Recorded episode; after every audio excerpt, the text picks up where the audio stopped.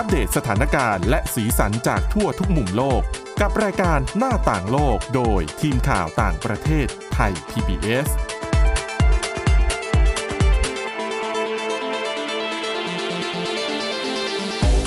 วัสดีค่ะ ต้อนรับคุณผู้ฟังเข้าสู่รายการหน้าต่างโลกนะคะ ชวนมาอัปเดตเรื่องราวทั้งสถานการณ์และสีสันจากทั่วทุกมุมโลกกับทีมข่าวต่างประเทศไทย PBS ค่ะ ฟังกันได้ผ่านทางพอดแคสต์ทุกช่องทางค้นหาคำว่าหน้าต่างโลกนะคะ หรือว่า www.thaipbspodcast.com และนอกจากจะฟังผ่านช่องทางไทย PBS Podcast แล้วยังฟังผ่านจุฬา Radio Plus สถานีวิทยุแห่งจุฬาลงกรณ์มหาวิทยาลัย FM 101.5 MHz ได้ทุกวันจันทร์ถึงศุกร์ด้วยนะคะ เวลา 10นาฬิกา30 นาที รวมถึงสถานีวิทยุที่คุณผู้ฟังกำลังฟังอยู่ในขณะนี้ด้วยนะคะ วันนี้อยู่กับทีมข่าวต่างประเทศไทย PBS เช่นเคย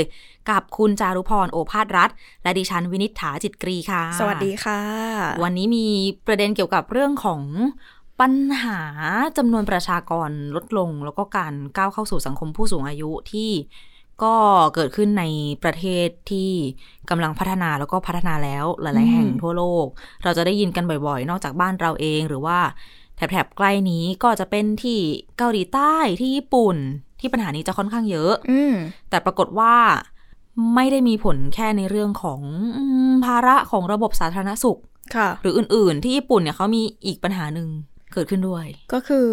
จากจำนวนประชากรที่ลดลงหลาย ๆ คนก็คงมองว่าน่าจะส่งผลกระทบ ต่อแค่เรื่องพวกเศรษฐกิจเนาะดูเป็นเรื่องที่น่าจะใกล้ตัวที่สุด แต่เรื่องนี้มันกระทบไปถึงเทศกาลหรือว่าประเพณีที่มีมามากถึงพันปีของญี่ปุ่นเลยนะค่ะคือต้องบอกก่อนว่าเทศกาลนี้ถ้าเกิดว่าเขาชื่อว่าเทศกาลโซมินไซค่ะ ถ้าเกิดว่าแปลเป็นไทยหรือว่าให้เข้าใจ concept ของเทศกาลนี้ก็คือเป็นเทศกาลชายเปลือยกาย คือเทศกาลโซมินไซเนี่ยเขาจะจัดขึ้นที่วัดโคคุเซคิจินะคะ ในจังหวัดอิวาเตะของญี่ปุ่น ต้องบอกก่อนว่าเทศกาล ชายเปลือยกายอันนี้เป็นหนึ่งในสามของเทศกาลที่เรียกว่าฮาดากะมัตสึรินะคะ ก็คือฮารากะมัสริเหมือนจะเป็นแบบสับเซตใหญ่ของเทศกาลชายเปลือยกายอืมแล้วก็จะมีแยกย่อยกันไปในแต่ละพื้นที่แต่ละวัดที่จะจัดกัน อย่างที่วัดโคคุเซคิจิเนี่ย เขาจะใช้ชื่อว่าโซมินไซ เป็นเทศกาลโซมินไซ อันนี้ก็จะเป็นชื่อเฉพาะเขา เหตุมันเกิดจากว่าเทศกาลนี้ ปิดฉากลงไปแล้วนะคะค่ะ คือต่อจากนี้จะไม่มีการจัดอีกแล้วที่วัดนี้อืมจัดครั้งสุดท้ายเป็นการอำลาและปิดฉากจริงๆเนี่ยก็คือเมื่อวันเสาร์ที่ 17 กุมภาพันธ์ที่ผ่านมาค่ะ ก็คือเขาบอกว่าปกติเทศกาลเนี้ยจะต้องเป็นอย่างที่บอกเป็นผู้ชายเนาะเปลือยกายแต่ก็ไม่ใช่เปลือยมาทั้งหมดนะ เขาก็จะมีปกปิดในส่วนสำคัญ เวลาปกปิดเนี่ยเขาก็จะมีเป็นผ้าเตี่ยว นึกออกไหมคล้ายๆซูโม่เลยเนาะอืมผ้าสีขาวๆผ้าเตี่ยว อันนี้ค่ะเขาจะเรียกว่าฟุนโดชิค่ะ เขาจะมีการใส่ฟุนโดชิที่เป็นผ้าเตี่ยวแล้วก็ทาบิหรือว่าถุงเท้าเอาไว้ ก็คือผู้ชายที่มาร่วมเทศกาลนี้จะใส่หลัก ๆ ก็จะใส่ประมาณ 2 ชิ้นเนี่ยแหละอืมแล้วก็เทศกาลนี้เขาจะเป็นการเหมือน เขาจะจัดกันช่วงหนาวๆแบบนี้เลย เขาบอกว่าจะจัดขึ้นช่วงวันที่ 7 ของวันปีใหม่ตามปฏิทินจันทรคตินะคะ ค่ะด้วยจำนวนประชากรที่มันลดลงเนี่ย มันทำให้ เขาต้องใช้คำว่าอาสาสมัคร หรือว่าผู้เต็มใจที่จะเข้าร่วมเทศกาลเนี้ยมันมีไม่มากพออีกต่อไปแล้ว คืออย่างล่าสุดวันปิดฉากเนี่ยเมื่อวันเสาร์ที่ผ่านมาเนี่ยเขาบอกว่ามีคนเข้าร่วมเพียงแค่แบบไม่กี่ร้อยคนเอง จากเมื่อก่อนเนี่ยมีจำนวนเยอะมากกว่านี้อ่ามันสะท้อนมันเป็นผลกระทบมาจากเรื่องของจำนวนประชากรที่มันลดลงนะคะ เพราะว่าคือคิดดูว่าเทศกาลนี้จัดในช่วงหน้าหนาว เราต้องบอกก่อนว่าเวลาเขา จัดเทศกาลกันมันคือการไปวิ่งลงในน้ำเย็นนะอืมหนาวหนาวๆแล้วแบบไม่ได้มีเสื้อผ้าใส่ จัดตอนเดือนกุมภาพันธ์แบบนี้ก็ใช่ยังเย็นอยู่ ใช่คือมันเป็นตามความเชื่อที่แบบทุกคนต้องวิ่งลงไปในน้ำเย็นๆแล้วสุดท้ายก็คือไปแบบไปชิงเครื่องรางกันอืมจากหัวหน้าคณะสงฆ์ของวัด ท่ามกลางอากาศแบบนี้โอ้โหแล้วพอจำนวนประชากรวัยรุ่นที่มันลดลงลดลง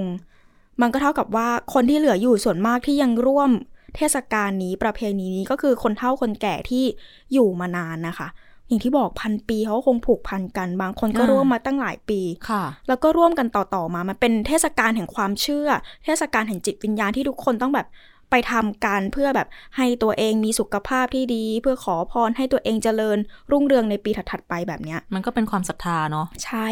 แล้วพอคนหนุ่มคนหนุ่มสาวลดลงแล้ว การที่จะมาร่วมไม่ใช่ว่าเกณฑ์มานะ คนหนุ่มสาวในพื้นที่คนหนุ่มในพื้นที่เกณฑ์กันมา ใครอยู่บ้านไหนเก่งกันมาไม่ใช่ เขาบอกว่าต้องเป็นคนที่เต็มใจด้วยอ๋อไม่ได้บังคับกัน ใช่ค่ะอะคิดดูพอลดลงแล้ว ในจำนวนที่มันลดลงและเหลืออยู่แค่ไม่เท่าไหร่เนี่ยมต้องไปหาคนที่เต็มใจที่จะมาร่วมอีก ก็เลยทำให้เทศกาลนี้ต้องปิดตัวลงไป จริง ๆ ก็ทำให้คนเฒ่าคนแก่ในพื้นที่นี้เขาก็รู้สึกว่าแบบเสียดายเหมือนกันนะอ่าคูณพันปีเลยนะ มันไม่ใช่แค่แบบ สิบยี่สิบปีเนาะอืม ถูกต้อง โดยทางด้านของหัวหน้าคณะสงฆ์ของทางวัดนี้ก็บอกว่า คือการตัดสินใจครั้งนี้ก็ยากเหมือนกันนะคะ แต่มันก็เกิดขึ้นเนื่องมาจากการที่บุคคลที่ข้องเกี่ยวกับเทศกาลเนี่ย มีอายุมากขึ้นเรื่อยๆ รวมไปถึงมันไม่มีคนที่จะมาสืบทอดต่อไปเรื่อยๆอะค่ะค่ะ พอคนหนุ่มลดลงไหนจะเรื่องเศรษฐกิจที่บางคนอาจจะมองว่า ขอเอาเวลาไปทำมาหากินดีกว่า หนาวๆแบบนี้หรือไม่ก็นอนอยู่ในบ้านอาจจะยังดีกว่านะคะค่ะ แล้วก็อย่างที่บอกไปว่า เทศกาลนี้ก็ได้รับความนิยมค่อนข้างเยอะคือปกติเนี่ยถ้าเกิดว่ามีพิธีเนี้ยเนี่ยเขาบอกว่าจะมีนักท่องเที่ยวเนี่ยมาดูเนี่ยปีละสามพันคนเลยนะอืมไม่ใช่น้อยๆเนาะแต่คนเข้าร่วมก็เหลือเพียงแค่แบบไม่กี่ร้อยคนอย่างเงี้ยค่ะ แล้วก็วิธีการที่เขาทำพิธีกันเนี่ยเขาบอกว่าส่วนมากก็คืออย่างที่บอกไปวิ่งไปในน้ำเนาะมีการ สวดมนต์ด้วยอะไรด้วย แล้วก็เขาจะมีคำที่เอาไว้ตะโกนกัน เขาจะตะโกนกันว่าจัสโซโจยสะอืมมันจะแปลว่าแบบสิ่งชั่วร้ายจงออกไปซะ แบบนี้อืมแล้วก็สุดท้ายอย่างที่บอกต้องมีไปชิงเครื่องรางจากหัวหน้าคณะสงฆ์กันค่ะซึ่งถ้าเกิดว่าใครชิงได้ก็เป็นผู้ชนะในปีนั้นๆไป โดยในปีนี้ปีส่งท้ายเขาบอกว่าผู้ที่ชนะแล้วก็สามารถแย่งชิงถุงเครื่องรางมาได้เนี่ย แล้วก็จะได้รับพรจากหัวหน้าคณะสงฆ์ด้วย ปีนี้เป็นชายวัย 49 ปีค่ะ ก็คือเป็นคนในท้องถิ่นนั่นแหละ แล้วก็เป็นสมาชิกของเออสมาคมที่เขาอนุรักษ์เทศกาลของท้องถิ่น เขาก็บอกว่าเอาจริงๆมันก็เป็นเรื่องเศร้าเหมือนกันที่ก็ร่วมมาหลายปีแล้วแต่ครั้งนี้มันคือครั้งสุดท้ายแล้วก็ต้องปิดฉากเทศกาลกันลงไปนะคะ ซึ่งเขาก็หวังว่าเทศกาลนี้จะยังอยู่ในความทรงจำของใครหลาย ๆ คน ส่วนอย่างที่เราบอกไปว่า โซมินไซเนี่ยเป็นหนึ่งหนึ่งในแขนงของเทศกาลที่เรียกว่าฮาดากะนะคะ คือยังเหลืออีกสองที่ที่ยังจัดกันอยู่ ก็คือจะมีที่วัดไซไดจิคันโนนิน อันนี้จะอยู่ที่จังหวัดโอคายาม่านะคะ แล้วก็จะมีที่ศาลเจ้าคุโรนุมะในจังหวัดฟุกุชิมะสองที่เนี้ยปีหน้าก็ยังจะจัดอยู่ แต่ก็ต้องรอดูกันว่าจำนวนสมาชิกเนี่ย เขาจะยังมีคนในพื้นที่ที่ยัง ยังอยากจะมาร่วมกันไหม หรือว่าจะมีผู้สืบทอดที่มีจำนวนพอหรือเปล่านะคะ เราต้องบอกก่อนว่าตอนนี้ประชากรของญี่ปุ่นก็ลดลงอย่างต่อเนื่องนับตั้งแต่ช่วงที่เศรษฐกิจเขาเฟื่องฟูในช่วงทศวรรษที่ 1980 นะคะ อัตราการเจริญพันธุ์ของญี่ปุ่นตอนนี้อยู่ที่ประมาณ 1.3 ซึ่งก็ห่างจากค่ามาตรฐานที่ 2.1อะนะคะ ที่ถ้าอยากจะรักษาระดับจำนวนประชากรได้เนี่ย ผู้หญิงหนึ่งคนต้องมีลูกอย่างน้อย 2 คนเนาะ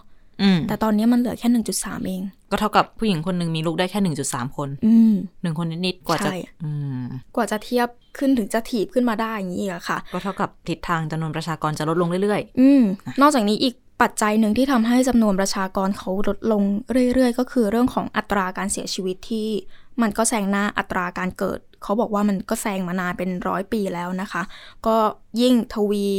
ความรุนแรงของปัญหาให้มันสูงขึ้น นอกจากนี้พอเผชิญกับจำนวนประชากรผู้สูงอายุที่เพิ่มสูงขึ้นอย่างรวดเร็วจำนวนแรงงานมันก็จะลดลง สุดท้ายมันก็ถือว่าเป็นความท้าทายของรัฐบาลในการที่จะต้องมาจัดหาเงินทุนสำหรับเงินบำเหน็จบำนาญแล้วก็การดูแลพวกระบบสาธารณาสุขที่ก็ต้องเอามาอุดหนุนเอามาช่วยเหลือ ประชากรผู้สูงอายุที่มากขึ้น แล้วก็ถือว่าเป็นปัญหาที่อย่างคุณมินิธาบอกไป ไม่ใช่แค่ญี่ปุ่น หลายประเทศเลยเนาะโดยเฉพาะส่วนมากประเทศที่เจริญแล้วๆอืมอืมด้วยสังคมการแข่งขันนะคะ ในการอืมทำงานปัญหาเศรษฐกิจต่างอืมๆกลายเป็นว่า การมีครอบครัวและการมีลูกไม่ใช่สิ่งที่เป็นเป้าหมายชีวิตของหลาย ๆ คนอีกต่อไป อืมอืมก็หันไปดู เรื่องการงานอะไรมากกว่าการพัฒนาค่ะตัวเองหาเงินหาทองก็ไม่แปลกอะเนาะอืมเป็นเรื่องใกล้ตัวที่คนทุกวันนี้ก็พูดกัน เช่นค่ะว่า ตัวเองยังใช้เงินไม่พอเลยโอ้โหค่าใช้จ่ายการมีลูกอย่าว่าคแต่เดือนหนึ่งเลยพรุ่งนี้จะใช้อะไรดีกว่าอะใช่ไหมยิ่งใกล้ๆสิ้นเดือนแล้วหลายคนโห เปิดบัญชีดูแล้วก็ ยิ่งเปิดยิ่งท้อนะคะ ยิ่งรอหาทางออกไม่ได้ รอคอยแรงใจในวันสิ้นเดือนนะคะอืมเพื่อจะได้ทำงานกันต่อไปนะค่ะแล้วคุยเรื่องที่เกี่ยวข้องกับจำนวนประชากรที่ลดลงไปแล้วอืมขณะเดียวกันก็จะมี คนอยู่กลุ่มนึงแหละ แน่นอนในสังคมที่อยากมีลูกอืแต่มีไม่ได้ค่ะประสบปัญหาต่างๆ นานา ก็อาจจะต้องพึ่งเวชศาสตร์ การเจริญพันธุ์ก็คือเป็นตัวช่วยทางการแพทย์ เดี๋ยวนี้ก็มีวิทยาการค่อนข้างเยอะในเรื่องของการเจริญพันธุ์นะคะ ไม่ว่าจะเป็นการฝากไข่ และเทคโนโลยีอื่นๆ หนึ่งในนั้นคือการทำเด็กหลอดแก้วด้วย เด็กหลอดแก้วคืออะไร เขาเรียกกันว่า IVF เนี่ยนะค่ะซึ่งมันก็จะเป็นการเก็บไข่ของ ผู้หญิงไปผสมกับเชื้อข้างนอก แล้วก็ได้เป็นตัวอ่อนมา แล้วก็ไปฝังในมดลูกแบบนี้ ทีนี้ปุ๊บ มันก็จะมีบริการทำ IVF ทำเด็กหลอดแก้วแบบเนี้ย มีกันทั่วโลกบ้านเราก็มีเยอะนะ คลินิกเฉพาะทางอะไรต่างๆ เมืองนอกก็เหมือนกันค่ะ ทีนี้เรื่องของเรื่อง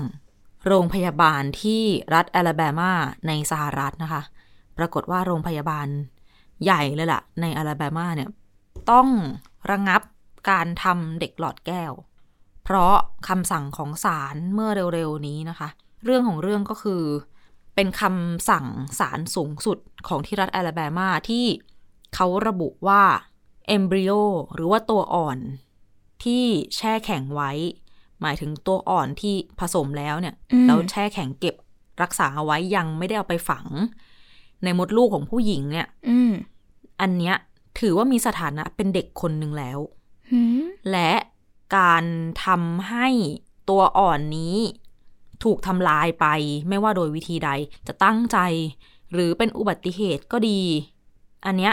คนที่ทำอะ จะถือว่ากระทำความผิดได้ เพราะว่าบอกแล้วว่าเท่ากับเด็กคนหนึ่งใช่ไหมอืมก็เหมือนกับทำให้เสียชีวิต นั่นเองก็จะกลายเป็นคดีความอืมเป็นการกระทำผิดไปได้ ค่ะ อันนี้ก็เลยกำลังเป็นประเด็นในสังคมอเมริกันอยู่ในเรื่องของ เวชศาสตร์การเจริญพันธุ์เนี่ย เพราะว่าอะไร พอมีคำตัดสินแบบนี้ออกมาแล้ว ใครจะกล้าทำเด็กหลอดแก้ว ถูกต้องอะเพราะว่าในขั้นตอนต่างๆ มันก็อาจจะมีความผิดพลาดอืมเกิดขึ้นได้ก่อนที่จะเอาตัวอ่อนไปฝังในมดลูกผู้หญิงอะเนาะอืมทีนี้สิ่งที่เกิดขึ้นก็คือ โรงพยาบาลที่ใหญ่ที่สุดในแอลาแบมาเนี่ย ก็ระงับการทำเด็กหลอดแก้วเอาไว้นะคะ เนื่องจากคำตัดสินของศาลในครั้งนี้ เพราะกลัวว่าจะถูกดำเนินคดีอาญานั่นเอง ที่นี่ที่บอกว่าเป็นโรงพยาบาลที่ใหญ่ที่สุดของรัฐเนี่ยคือเบอร์มิงแฮม University of Alabama at Birmingham อืมอ่า เป็นโรงพยาบาลของมหาวิทยาลัยนี้ ค่ะ คือทางโรงพยาบาลเนี่ยประกาศว่าก็จะยังให้บริการเก็บไข่จากรังไข่ของคนไข้ผู้หญิงต่อไป แต่ทีเนี้ยขั้นตอนต่อไปในการทำเด็กหลอดแก้วอะ ก็คือเป็นขั้นตอนที่เขาจะเอาไข่ ผสมกับเชื้อก่อนอืมจะเอาไป ไปฝังในมดลูกเนี่ย อันเนี้ยเขาจะระงับขั้นตอนตรงนี้ไว้ก่อน แล้วก็อืมแน่นอนว่ามันจะต้องส่งผลกระทบกับผู้ป่วยลูกค้าคนไข้ที่เข้าค่ะไปรับบริการทำเด็กหลอดแก้วเนี่ยแหละ เนื่องจากว่าตอนเนี้ยคือโรงพยาบาลใช้คำว่าต้องขอประเมินความเป็นไปได้ก่อนว่า จะมีกรณีที่คนไข้ของเขาก็ดี หรือคุณหมอของเขาก็ดีเนี่ย จะโดนคดีอาญาไหม หรือจะโดนฟ้องเรียกค่าเสียหาย อะไรไหมอืมสืบเนื่องจากคำตัดสินของศาลที่ว่านี้ แล้วก็เลยกลายเป็นสิ่งที่กังวลกัน ในหมู่ของแพทย์เองก็ดี หรือกลุ่มที่สนับสนุนเรื่องของการเจริญพันธุ์ก็ดีอืมว่าคำตัดสินของศาลครั้งเนี้ยกำลังส่งผลกระทบในแง่ลบต่อเวชศาสตร์เจริญพันธุ์ ไม่ว่าจะในแอลาแบมาเอง หรือในรัฐอื่น ๆด้วย แต่ว่า ในอีกด้านหนึ่งกลุ่มที่เป็นกลุ่มอนุรักษ์นิยมเนี่ยแน่นอนว่า ยินดีกับคำตัดสินของศาลสูงสุดที่แอลาแบมาครั้งนี้นะคะ เพราะว่าแน่นอนตามความเชื่อเนาะอืมแนวคิดอนุรักษ์นิยม แนวคิดที่อาจจะอิงศาสนาค่ะในระดับหนึ่งด้วย ก็เขาก็จะมีความเชื่อว่า ต่อให้เป็นตัวอ่อนที่แบบเล็กที่สุดเพิ่งจะผสมได้อืมยังไม่ยังไม่ได้เป็นตัวด้วยซ้ำยังไม่ได้ไปฝังในมดลูกด้วยซ้ำเนี่ย อันเนี้ยก็ถือว่าเป็นหนึ่งชีวิต แล้วก็ ก็ควรจะได้รับการปกป้องดูแลตามกฎหมายนะ อันนี้ก็เป็นความเชื่อของของแต่ละกลุ่มเนาะไม่ไม่ไม่ได้บอกว่าใครผิดถูกนะคะ แต่ละกลุ่มเชื่อไม่เหมือนกัน ทีนี้ถามว่าคำตัดสินของศาลครั้งเนี้ยมีที่มาจากอะไร ก็คือต้นตอเลยเนี่ย มีคู่สามีภรรยาสามคู่ เขาเหมือนกับไปทำเด็กหลอดแก้ว ที่คลินิกเวชศาสตร์เจริญพันธุ์ที่หนึ่งเมื่อปี 2020 แต่ว่าเอมบริโอหรือว่าตัวอ่อนที่เขากำลังจะทำเด็กหลอดแก้วเนี่ย คือเหมือนเขาผสมแล้ว ค่ะ แล้วเขาก็เหมือนเก็บจัดเก็บไว้ในห้องในระบบของเขาเนี่ย ทีเนี้ยมันไปเกิดเหตุแบบนี้ค่ะ มีคนไข้อยู่คนนึง ไม่เกี่ยวกันนะ อืมเหมือนเดินหลงหลงๆเข้าไป ในส่วนที่ทางคลินิกเขาใช้เก็บตัวอ่อน อืม แล้วก็ไปหยิบจับขวดมาจับเอ้า ภาชนะมาดู แล้วทำร่วง อุยทำเป็นของเล่นเลย ใช่ แล้วคือจริง ๆ ระบบการจัดเก็บก็อาจจะไม่ไม่แน่นหนาพอด้วย นั่นแหละเป็นประเด็นอืมก็คือทำร่วงปุ๊บ ตัวอ่อนน่ะ ก็เลยถูกทำลายเสียหายไป ปุ๊บอืมสามคู่นั้นน่ะ เขาก็เลยไปฟ้อง ศูนย์เวชศาสตร์ เพื่อการเจริญพันธุ์ และการแพทย์เคลื่อนที่อืมไปฟ้องคล้าย ๆว่า เป็นข้อหาประมาณว่าทำให้เสียชีวิตโดยไม่ชอบ เป็นการเสียชีวิต อย่างไม่เป็นอันควรของผู้เยาว์อืมอ่าซึ่งจริง ๆ อะ คดีเนี้ยคือความผิดกระทงเนี้ยที่ฟ้องอะ เขาใช้คำว่า การเสียชีวิตของผู้เยาว์เนี่ยนะมันปกติมันจะครอบคลุมถึงตัวอ่อนในครรภ์อืมในที่อยู่ในมดลูกของผู้หญิงค่ะแต่ว่ามันจะไม่ได้ระบุเอาไว้ว่ากฎหมายเนี่ย ครอบคลุมตัวอ่อนที่ผสมอยู่ในหลอดแก้วด้วย อ๋ออะแต่ทีนี้พอเขาฟ้องที่ศาลปุ๊บ ระบบศาลที่สหรัฐ ก็จะมีศาลธรรมดาในท้องถิ่นเนาะศาลแขวงต่างๆ แล้วก่อนที่คดีจะไปในระดับที่สูงกว่าค่ะศาลแรกที่ตัดสินเนี่ย ก็ตัดสินว่า ตัวอ่อนในหลอดแก้วเนี่ย ยังไม่นับว่าเป็นบุคคลหรือเป็นเด็กอืมดังนั้นการฟ้องเรื่องของการทำให้เสียชีวิต ด้วยแม้ว่าจะตั้งใจก็ดีหรือไม่ก็ดีเนี่ย ก็คือฟ้องไม่ได้อะปัดตกไป ปัดตก เพราะว่ายังไม่เป็นคน แต่มีการดำเนินคดีต่ออืมจนเรื่องไปถึงที่ศาลสูงสุดอลาแบมา ซึ่งปรากฏว่าศาลสูงสุดก็เข้าตัดสินเข้าข้างของคนที่ไปยื่นฟ้องอะเนาะอืมแล้วก็มีคำวินิจฉัยออกมาว่า ตัวอ่อนที่แช่แข็งอยู่ในหลอดแก้วเนี่ย ถือว่าเป็นเด็กแล้วอืม และให้คำนิยามว่ากฎหมายเกี่ยวกับการทำให้เสียชีวิตเนี่ย ใช้ได้ครอบคลุมถึงเด็กที่ยังไม่เกิดทั้งหมดไม่ว่าจะอยู่ที่ไหนอืมก็คือหลอดแก้วก็ได้อืมมดลูกก็ได้อืมคืออันนี้มันจะไปโยงกับเรื่องทำแท้งด้วยนะคะอืมยุติการตั้งครรภ์แต่ก็ก็ถ้าอยู่ในมดลูกแล้วมันก็เข้าใจได้แหละอืมว่ามันเป็นเรื่องของการทำแท้ง อย่างไรก็ดี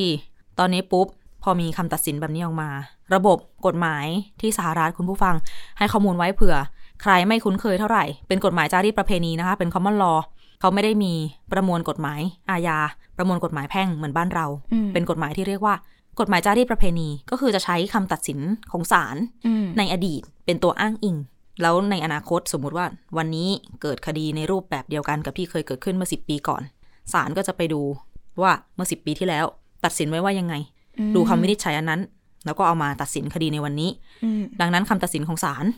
ศาลสูงสุดที่อลาแบมาครั้งเนี้ยก็เลย เรียกว่าค่อนข้างส่งแรงกระเพื่อม พอสมควร เหมือนกันกับที่เวลามีคดีอะไรใหญ่ ๆ ในสหรัฐแล้วศาลตัดสินออกมา ในแนวทางที่มันแปลกไปจากเดิมเนี่ย ก็จะเป็นกระแสแบบนี้ขึ้นมา ทีนี้เอ่อมีตัวของหัวหน้าคณะผู้พิพากษาศาลสูงสุดที่แอลาแบมาเนี่ย ชื่อทอมพาร์เคอร์ค่ะ อ่าออกมาให้ความเห็น โดยระบุว่า ขออนุญาตอ่าอ้างอิงคำพูดโดยตรงเลยนะคะ ท่านเขียนว่า ไม่ว่าจะก่อนกำเนิดก็คือก่อนคลอดอืมมนุษย์ทุกคนมีรูปลักษณ์เหมือนกับพระเจ้า และดังนั้นชีวิตของพวกเขาเนี่ยไม่สามารถถูกทำลายได้ อืมไม่สามารถจะเรียกว่าการที่ทำให้ชีวิตของเขาถูกทำลายเนี่ย อืมก็เหมือนกับเป็นการหมิ่นเกียรติ ของพระผู้เป็นเจ้าไปด้วยอืมนั่นเอง นึกออกไหมเวลาเราเรียนวิชาคริสตศาสนาสมัยก่อนเนาะค่ะก็จะอาดัมกับอีฟอืมพระเจ้าทรงประสงค์ให้อืมมนุษย์มีรูปลักษณ์เหมือนพระองค์นู่นนี่นั่นนั่นแหละ ก็อิงไปกับคำสอนในส่วนนั้นอืมอะอย่างไรก็ดีจริง ๆ แล้วเนี่ยคำตัดสินที่ว่าเนี่ยก็ไม่ได้ห้ามการทำเด็กหลอดแก้วนะ จริง ๆ แล้วอะสองสามคู่แต่งงานที่เขา เสียอืมตัวอ่อนในหลอดแก้วไปอะเขาก็ยังพยายามจะทำเด็กหลอดแก้วอยู่นะแต่ก็เขาไม่ไม่ได้ทำที่รัฐอื่นไหมอะเขาไม่ได้คัดค้านกระบวนการนี้อืมแต่เพียงแต่ว่า กรณีที่เกิดขึ้นคำตัดสินของศาลครั้งเนี้ย อาจจะทำให้เกิดการสับสนได้ว่าการทำเหล็กหลอดแก้วเนี่ยมันถูกต้องตามกฎหมายไหมอืมแล้วตัวอ่อนที่อยู่ในหลอดแก้วนี่เป็นคนแล้วใช่ไหมดังนั้นอืมก็จะมีคำถามต่อขึ้นมาอีกว่า สมมติผสมแล้วแล้วคลินิกนี่ จัดเก็บยังไง แล้ววิธีเอาไปใช้เอาไปฝังนายบอกว่าเป็นคนแล้วเนี่ยแล้วเราจะจัดการกับตัวอ่อนนี้ยังไงอืมในเมื่อมีสถานะเป็นบุคคลอะใช่อ่ามันก็เลยมีอะไรตามมาอีกเยอะ ซึ่งถามผู้เชี่ยวชาญอะ่ะเขาก็บอกอยู่แล้วว่าปกติอะทำเด็กหลอดแก้วอะ่ะเขาอาจจะผสมไข่หลาย ๆ ใบเนาะอืมก็ไม่ได้จะใช้ทุกทุกตัวอ่อนถูกต้องที่มันเกิดขึ้นมาที่มันอืมผสมสำเร็จ นั่นแหละ มันเป็นไปไม่ได้ที่การผสมไข่กับเชื้อ ทุกครั้งทุกตัวอ่อนที่เกิดขึ้นมา จะถูกนำไปใช้นำไปฝังอืมก็เลยมีปัญหาด้านกฎหมายตามมาอีกเต็มไปหมดเลยนะคะสำหรับคำตัดสินครั้งนี้ ซึ่งผลกระทบเนี่ย ผู้เชี่ยวชาญก็มองว่าเขาใช้คำว่าน่าจะเป็นหายนะอยู่อืมสำหรับวงการการทำเด็กหลอดแก้วค่ะและสำหรับคนครอบครัวที่อยากมีบุตรแล้วมีปัญหา มีบุตรยากแบบเนี้ยก็น่าห่วงเหมือนกันอืม แล้วก็เรื่องจำนวนประชากรที่ลดลงก็เช่นกันอันเนี้ย ก็จะเป็นอีกปัญหาหนึ่งในการที่ถ้าอยากจะเพิ่มจำนวนประชากร อยากให้มีเด็กมีอะไรเพิ่มขึ้นเนี่ย อันเนี้ยทางสมาคมแพทย์ของที่รัฐอลาแบมาเองก็บอกว่า เออคำตัดสินของศาลครั้งนี้นะ ก็น่าจะนำมาสู่สภาวะที่อาจจะทำให้มีทารกมีเด็กๆ มีหลานลูกหลานต่าง ๆ ลดลง เพราะว่ากลายเป็นว่าตัวเลือกในการจะ เจริญพันธุ์อืมโดยวิธีทางการแพทย์ของครอบครัวต่างๆเนี่ยก็น้อยลงแล้ว อืมอ่าอย่างที่เกริ่นไปเมื่อสักครู่นี้ พูดไปนิดนึงบอกว่ามันโยงกันกับ เรื่องการทำแท้งค่ะ ย้อนไปเมื่อหลายปีก่อนที่ศาลสูงสุดสหรัฐเลย ไม่ใช่ของอลาบามาแล้วนะคะค่ะศาลสูงสุดสหรัฐเลยตอนนั้น วินิจฉัยกลับคำตัดสินกรณีโรวีเวดหลายคนอาจจะคุ้นเคยกันดีอืมกลับคำตัดสินในอดีตที่ก็สรุปง่ายๆเลยว่าเป็นการเปิดทางให้แต่ละรัฐเนี่ยสามารถ จำกัดสิทธิในการยุติการตั้งครรภ์ของผู้หญิงได้ ซึ่งอลาบามาเนี่ย ก็เลยเป็นรัฐที่ปัจจุบันเนี่ยนะ ห้ามการทำแท้ง โดยสิ้นเชิงไม่ว่าจะตั้งครรภ์อยู่ในระยะใดก็ตามอืมบางรัฐเขาจะมีการกำหนดไว้ค่ะเอ่อถ้ากี่สัปดาห์แรกยังทำได้อยู่อ่ายัยังไม่ถือว่าเป็นอะไรนู่นนี่นั่น แต่อะไรแบมาเนี่ยไม่ได้ ผิดกฎหมายก็ถือว่าเป็นคนอืมสิ่งที่ เชื่อมโยงกันก็คือเรื่องของสถานะของตัวอ่อนในคันนี่แหละอืมปกติแล้ว เหมือนที่เราคุยกันไปเมื่อสักครู่นี้แหละค่ะตัวอ่อนในคันถือว่าเป็นคน แต่ตัวอ่อนที่อยู่ในหลอดแก้วยังไม่ถือว่าเป็นคน แต่คราวนี้ตัดสินมาแล้วว่ายังไงตั้งก็แต่คือคนตั้งแต่ในหลอดแก้วเลยเออตั้งแต่ในจานทดลองก็เป็นคนแล้วอืมซึ่งฝ่ายที่เป็นฝ่ายอนุรักษ์นิยมก็ออกมาแสดงความดินดีกับความเคลื่อนไหวครั้งนี้มาก ๆ เลยนะคะ เพราะว่าถือว่า เป็นความบอกสำเร็จของเขาไหมใช่เป็นชัยชนะของกลุ่มคนที่เทิดทูนเขาใช้คำว่า pro life เนาะอืมก็เทิดทูนแล้วก็ให้ความสำคัญกับชีวิต ให้ค่ากับชีวิต เป็นอืมกลุ่มที่เคลื่อนไหวสนับสนุนการมีชีวิตเนี่ยนั่นแหละ ทีนี้สิ่งที่จะเกิดตามมาในรัฐอื่น ๆ อีก อันนี้ก็ต้องมาดูต่อเพราะว่าหลาย ๆ ครั้งที่รัฐต่างๆ ในสหรัฐเองจะมีการเอาแนวทางจากรัฐอื่น ๆ มาปรับอืมใช้ในการพิจารณา กฎหมายและคดีความต่างๆ ในรัฐของตัวเอง อาจจะขึ้นกับแนวทางทางการเมืองอีกว่าอนุรักษ์นิยมมากน้อยแค่ไหนอืมหรือมีความเป็นฝ่ายซ้ายฝ่ายขวาค่ะอะไรยังไงต้องติดตามกันอีก ซึ่งมีข้อมูลที่น่าสนใจจากทาง CDC ศูนย์ควบคุมและป้องกันโรคสหรัฐ เมื่อปี 2021 เด็กหลอดแก้วเนี่ย เกิดในสหรัฐ 9128 คน ขออภัยค่ะ97,128 คนเกือบแสนคนอืมนั่นแหละทีนี้ถ้าในอนาคตเนี่ย การทำเด็กหลอดแก้วมันเป็นปัญหาแล้วก็อืมอะไรอะไรอาจจะเปลี่ยนไปค่ะไม่น้อยเหมือนกัน มันไม่ใช่แค่เรื่องของการแบบจำนวนประชากรลดเนาะอย่างที่เรารู้อืมผลพวงที่ตามมามันเยอะมาก ใช่ค่ะอืมเป็นอีกกรณีหนึ่งที่น่าสนใจที่เกิดขึ้นในสหรัฐ แล้วก็ อิงกับเรื่องการเมืองอีกแล้วนะคะ อันนี้ก็ค่ะต้องดูกันต่อไปว่าในอนาคตปัญหาที่ตามมา หรือว่าจะมีการแก้ไขยังไงกับเรื่องนี้อืมนะและนี่คือเรื่องราวน่าสนใจที่นำมาฝากกันในรายการหน้าต่างโลกวันนี้ค่ะ คุณผู้ฟัง ติดตามฟังเรากันได้เช่นเคย ผ่านทุกช่องทางค้นหาคำว่าหน้าต่างโลกในพอดแคสต์นะคะ หรือติดตามได้ทางสถานีวิทยุที่คุณผู้ฟังรับฟังอยู่ในขณะนี้ด้วยค่ะขอบคุณสำหรับการติดตามนะคะ เราสองคนและทีมงานลาไปก่อนสวัสดีค่ะ สวัสดีค่ะ Thai PBS podcast. View the world via the voice.